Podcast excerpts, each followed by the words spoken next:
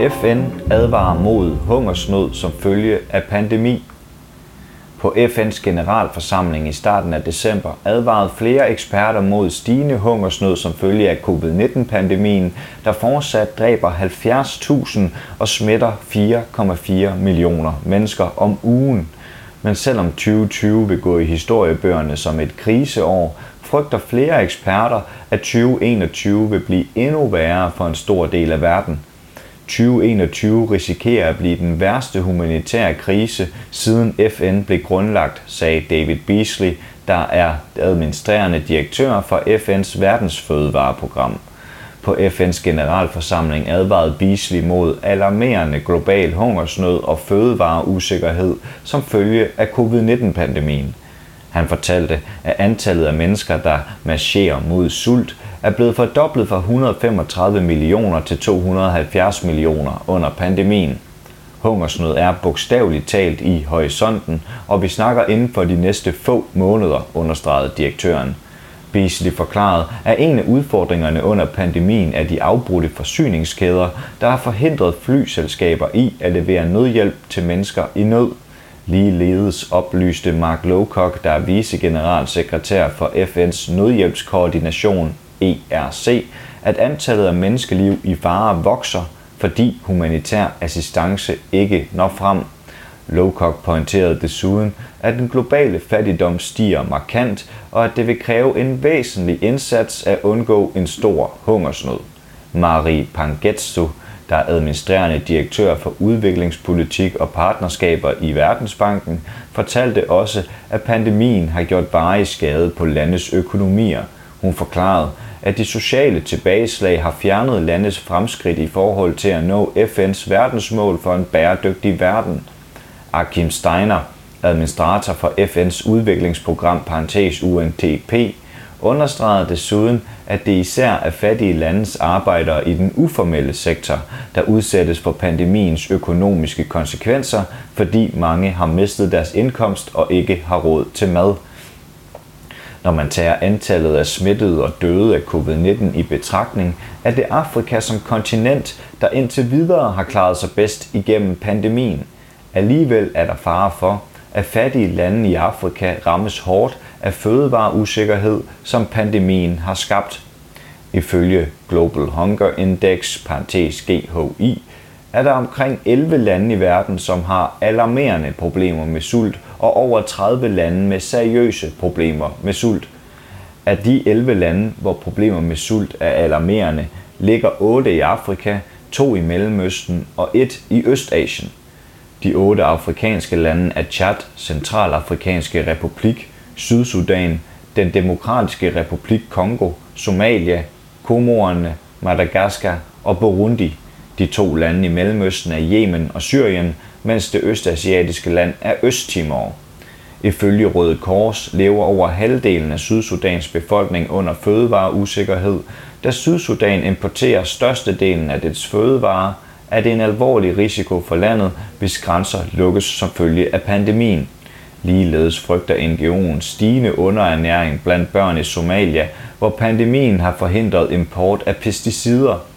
Pesticider bliver benyttet til at bekæmpe store sværme af græshopper, der siden 2019 har plaget de somaliske landbrug og derved fødevareproduktionen. Pandemien er endnu en udfordring for Somalia, der er havet af voldelige konflikter. Det samme gælder Yemen, hvor over 20 millioner mennesker i forvejen er afhængige af vedvarende fødevarehjælp under den saudiarabiske krig mod landet, oplyser WFP. Yemeniten Habiba fortæller WFP, at covid-19 skaber yderligere komplikationer i forhold til at hente den mad, som organisationen tilbyder. Hvis vi bliver hjemme, dør vi af sult, og hvis vi går ud, dør vi af sygdommen, siger hun. På FN's generalforsamling blev der diskuteret, hvordan verden skal bekæmpe hungersnød og sult, der i flere lande er blevet forværret som følge af pandemien. Tedros Ghebreyesus, generaldirektør i Verdenssundhedsorganisationen, parentes WHO, mener, pandemien har bevist, at en solidarisk tilgang til bekæmpelse kan tæmme en virus, hvorimod en egoistisk tilgang lader sygdommen sprede sig. Pandemien viser, hvad menneskeheden er, når den er bedst og når den er værst, sagde Gebreyesus. Han gav udtryk for, at nyheden om udviklede vacciner er et positivt tegn, men understregede, at der stadig er risiko for, at fattige lande vil blive trumfet af rige i jagten på vacciner. At fattige kan blive forhindret i at blive vaccineret er en sundhedsrisiko i sig selv. Men manglen på vacciner kan også betyde vedvarende problemer med forsyningskæder, arbejdsløshed og humanitær assistance, hvilket kan føre til yderligere hungersnød. Derfor pointerede WHO's generaldirektør, at investering i sundhed er essentielt, da pandemien både er en sundhedsmæssig, social, politisk, økonomisk og humanitær krise.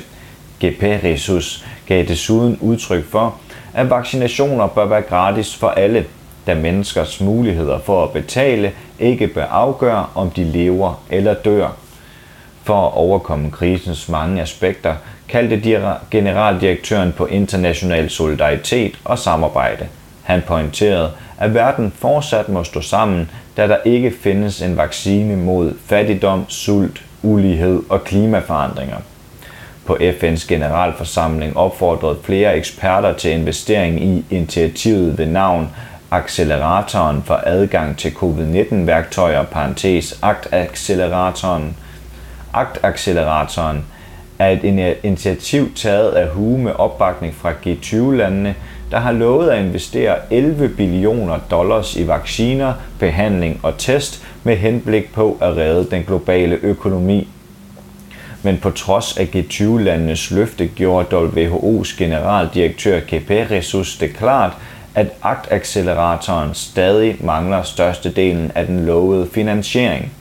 For at opnå målet for 2021 mangler initiativet finansiering på 23,9 milliarder dollars, hvilket er under 1% af den lovede investering på 11 billioner dollars.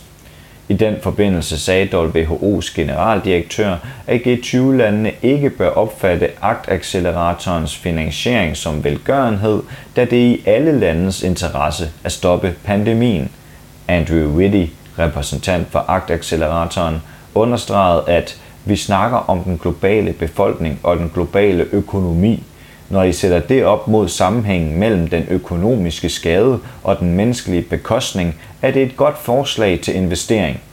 Vitti oplyste desuden, at organisationer involveret i aktacceleratoren faciliterer forskning og forsøger at udvikle billig diagnostik, så hele verden kan nyde de samme fordele som de rige. Både Sri Lankas udenrigsminister Dinesh Gunawardene og Hollands minister for udenlandsk handel og udvikling Sigrid K. bakket op om aktacceleratoren. De opfordrede alle lande og interessenter til at tilslutte sig initiativet. Du har lyttet til en artikel fra Arbejderen. Abonner på vores podcast på iTunes, eller hvor du ellers hører din podcast. Du kan også klikke ind på arbejderen.dk for meget mere journalistisk indhold. Du er også velkommen til at følge Arbejderen på YouTube, Facebook, Instagram eller Twitter, samt tilmelde dig Arbejderens daglige opdatering på Messenger. Vil du i kontakt med redaktionen, kan det ske ved at sende en mail til redaktion Tak fordi du lyttede med.